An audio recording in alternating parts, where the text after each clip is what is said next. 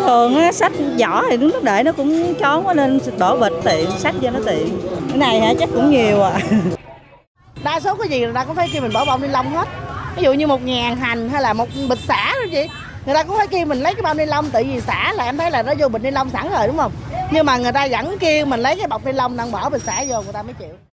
Um, mình thường thấy nó ở trong chợ tại vì mấy bạn ở trong chợ ít có người sẽ sử dụng những cái túi uh, tái chế hoặc là những cái túi kia tại vì nó sẽ rất là mát nên là thường những người buôn bán sẽ sử dụng túi nhựa dạ bình thường thì em sẽ dùng khi mà em phải ra ngoài mua đồ đồ cá nhân hoặc là những thứ khác như thức ăn chẳng hạn dạ thông thường thì em sẽ thấy um, vài cái bao ni lông là thứ nhất là đi chợ hoặc là đi những siêu thị tiện lợi để uh, mua cái đó để bỏ vào bao ni lông đem về ạ à.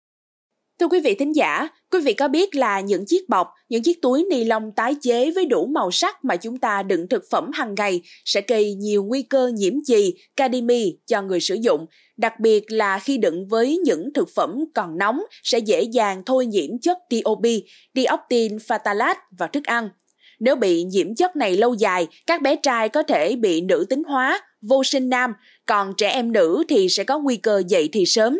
Tuy nhiên với ưu điểm gọn nhẹ, giá thành thấp, túi ni lông đang là vật dụng ưa thích và là thói quen khó bỏ của đông đảo người bán và người mua. Dạo quanh các khu chợ, các quán ăn ở thành phố Hồ Chí Minh, chúng ta dễ dàng quan sát thấy chiếc túi ni lông hiện diện trong mọi hoạt động mua sắm của người dân. Ngay bây giờ, hãy cùng với podcast Báo Tuổi Trẻ tìm hiểu xem những chiếc túi ni lông với đủ màu sắc kia ẩn chứa những hiểm họa gì cho sức khỏe và cuộc sống của chúng ta quý vị nhé.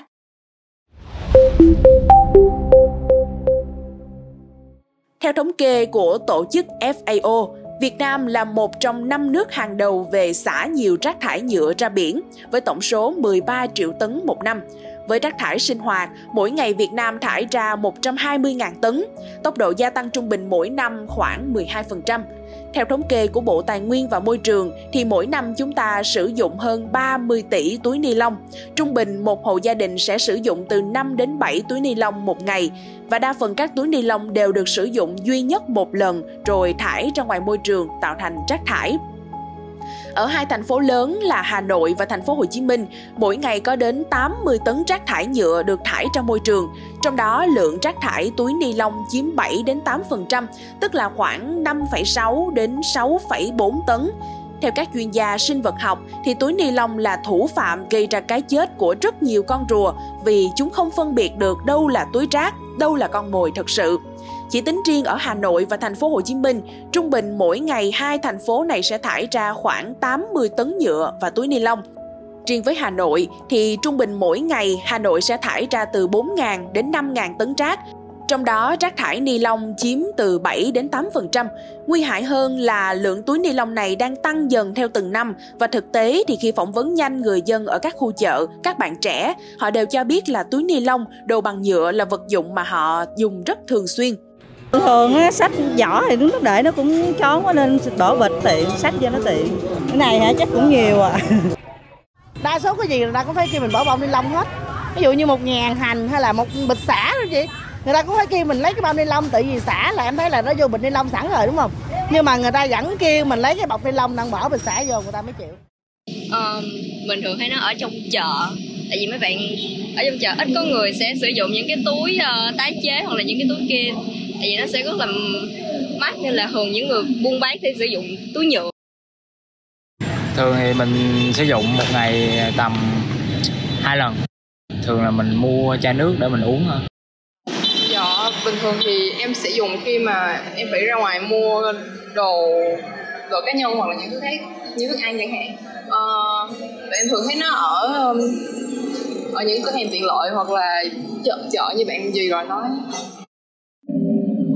thường xuyên nhất là bao ni lông là cho ở chợ truyền thống. Dạ thông thường thì em sẽ thấy um, vài cái bao ni lông là thứ nhất là đi chợ hoặc là đi những siêu thị tiện lợi để uh, mua vài đó để bỏ vào bao ni lông đem về à nhưng vì nhiều lý do như gọn nhẹ, giá thành thấp, phổ biến nên họ vẫn chấp nhận xài thường xuyên dù biết là sẽ gây hại cho môi trường. À, tại vì mình thấy nó tiện lợi với lại nó cũng dễ mua nữa dạ tại vì uh, mọi người xung quanh em uh, cũng ưu tiên sử dụng túi nhựa hơn và đôi lúc em cũng hay quên mang túi cá nhân để sử dụng thay cho túi nhựa.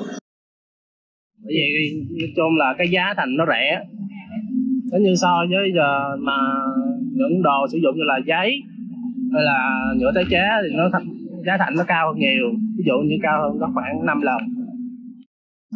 Dạ tại vì thứ nhất á là do bây giờ bao ni lông nó rất là nhiều và mình không thể nào giải quyết hết và nó coi như nó bên ngoài nó rất là nhiều thứ. Mình cần bỏ vào bao ni lông nhưng mình không có lúc nào mình cũng không có thể nào mình mang túi theo hoài được. Bao ni lông thì là thứ lựa chọn tốt nhất của mình. Qua tìm hiểu của phóng viên, những người bỏ mối túi ni lông tại một số khu chợ lớn ở thành phố Hồ Chí Minh cho biết, mỗi ngày họ bán được khoảng 30 đến 40 kg túi, giá 25 đến 30 ngàn đồng một ký. Túi ni lông đựng rau, đựng thịt ở chợ được sản xuất từ nhựa tái chế. Chỉ cần nhìn qua là chúng ta có thể nhận ra túi nào tốt, túi nào xấu, thậm chí là được sản xuất ở đâu. Còn theo những người chuyên lấy túi ni lông bán buôn cho các mối lẻ thì họ thường lấy túi ở ngay trong thành phố và các tỉnh lân cận. Túi dùng một lần rồi bỏ đi nên cả khách và người buôn chẳng quan tâm tới chất lượng để làm gì. Những chiếc túi ni lông sau khi hoàn thành xong sứ mệnh vạn năng như đựng thực phẩm, đựng rau quả, đựng hàng hóa hay thậm chí là đựng rác bẩn và chất thải lại được đưa ra các xe rác. Lâu nay, nhiều tỉnh thành, đặc biệt là các thành phố lớn, đã tốn rất nhiều công sức để kêu gọi người dân phân loại rác thải tại nguồn thành rác dễ phân hủy, rác khó phân hủy như là ni lông và nhựa, rác tái chế như giấy báo, bị cắt tông. Nhưng trên thực tế thì bài toán này gần như thất bại tại nhiều địa phương. Vậy thì túi ni lông và hộp nhựa đựng đồ ăn, thực phẩm nguy hại với sức khỏe con người như thế nào mà số lượng và nhu cầu sử dụng lại không giảm mà còn tăng chóng mặt như vậy? Theo Phó Giáo sư Tiến sĩ Nguyễn Duy Thịnh, túi ni lông hoặc hộp xốp để đựng thực phẩm nóng như sữa đậu nóng, nước ngô, nước canh, cơm ở khoảng 78 đến 80 độ C hay là màng bọc ni lông bị nóng chảy sau khi làm nóng thức ăn trong lò vi sóng sẽ dễ dàng thôi nhiễm chất DOP, dioptin phthalate vào thức ăn. Nếu bị nhiễm chất này lâu dài, các bé trai có thể bị nữ tính hóa, bị vô sinh nam, còn trẻ em nữ có nguy cơ dậy thì sớm. Tuy nhiên theo ông Thịnh, Việt Nam đang sử dụng phần lớn túi ni lông tái chế gây nhiều nguy cơ nhiễm chì, cadimi cho người sử dụng. Túi ni lông có hai loại. Loại thứ nhất là được sản xuất từ 100% các hạt nhựa PP nguyên sinh và các hạt nhựa khác từ dầu mỏ nguyên chất. Thành phần các loại nhựa này không chứa độc nhưng các chất phụ gia làm mềm dẻo lại gây độc cho con người. Theo các nhà khoa học, trong một số loại túi ni lông có lẫn lưu huỳnh, dầu hỏa nguyên chất. Khi bị đốt cháy, gặp hơi nước sẽ tạo thành axit sulfuric dưới dạng các cơn mưa axit và rất có hại cho phổi. Việc đốt túi ni lông diễn ra khá phổ biến ở các vùng nông thôn. Khi đốt túi ni lông sẽ tạo ra khí thải có chứa chất độc dioxin và furan gây ngộ độc, gây khó thở, nôn ra máu, gây ung thư, giảm khả năng miễn dịch, rối loạn chức năng và các dị tật bẩm sinh ở trẻ nhỏ. Túi ni lông chứa hai chất PE và PP. Khi đốt sẽ tạo thành khí carbonic, khí metan và khí dioxin cực kỳ độc. Loại thứ hai là loại mà chúng ta đang dùng phổ biến nhất chính là túi ni lông tái chế từ nhiều sản phẩm nhựa đã qua sử dụng. Trong đó thậm chí là có cả hộp thùng sơn, lọ tẩy bồn cầu. Trong quá trình tái chế, nhựa thủ công sẽ hấp thu các kim loại nặng như cadimi và chì. Đối với các loại túi ni lông tái chế từ rác thải, công đoạn tái chế xử lý rất thủ công. Trong quá trình sản xuất thì được trộn thêm các loại hóa chất làm tăng độ bền và độ dẻo của sản phẩm, tiềm ẩn nhiều hóa chất độc hại. Và đặc biệt, những túi ni lông nhuộm màu xanh, màu đỏ, màu vàng đang được dùng để đựng thực phẩm đã chế biến sẽ gây độc hại cho thực phẩm do chứa các kim loại như là chì, cadimi. Đây là những chất gây tác hại cho bộ não và là nguyên nhân chính gây ra ung thư. Theo Phó Giáo sư Thịnh, quá trình thôi nhiễm chất độc từ túi ni lông diễn ra mạnh hơn khi chịu tác động lớn của nhiệt. Túi ni lông hoặc hộp xốp để đựng thực phẩm nóng như sữa đậu nóng, nước ngô, nước canh, cơm ở 78 đến 80 độ C sẽ khiến cho các chất phụ gia làm mềm, dẻo, dai túi ni lông, gây phản ứng phụ và dễ dàng thôi nhiễm chất độc vào thức ăn. Một trong những chất đó là DOP, dioptin phthalate, giống như hóc môn nữ, vì thế rất có hại cho nam giới và trẻ em khi cơ quan sinh dục chưa hoàn chỉnh. Nếu bị nhiễm chất này lâu dài, các bé trai có thể bị nữ tính hóa, vô sinh nam, còn trẻ em nữ thì có nguy cơ dậy thì sớm. Phó giáo sư Thịnh đặc biệt lưu ý tuyệt đối không được dùng màng bọc thực phẩm ni lông lên bề mặt thức ăn để hâm nóng trong lò vi sóng. Sau khi bị quay nóng trong lò vi sóng tới 300 đến 500 độ C, các màng bọc ni lông này sẽ chảy nhẽo và chất dẻo sẽ dính vào thức ăn. Chính vì thế, để sử dụng túi ni lông an toàn, người dân nên chọn các loại túi không màu, có độ trong, độ bóng cao, màu sắc sáng tươi, Bề mặt sản phẩm không bị nhám và xước, hạn chế sử dụng đồ nhựa để đựng thức ăn nóng, chua hoặc là cay. Bên cạnh đó thì ông Thịnh cho biết, hiện nay các nhà khoa học trên thế giới và Việt Nam đang nghiên cứu để tạo ra chất dẻo làm túi phối trộn giữa 60% nhựa thông thường với 30% lượng tinh bột, thường là bột mì. Loại túi này chỉ mất từ 3 đến 5 năm sẽ phân hủy được, không phải mất tới 500 năm như túi ni lông tái chế đang dùng. Dự kiến thì sản phẩm này sẽ có giá cao hơn túi ni lông và sẽ được sử dụng phổ biến trong tương lai. Thưa quý vị, nhiều người trong chúng ta dù biết việc sử dụng tràn lan túi ni lông ảnh hưởng nghiêm trọng tới môi trường và sức khỏe, song việc sử dụng túi và bao ni lông vẫn đang là thói quen khó bỏ của nhiều người Việt.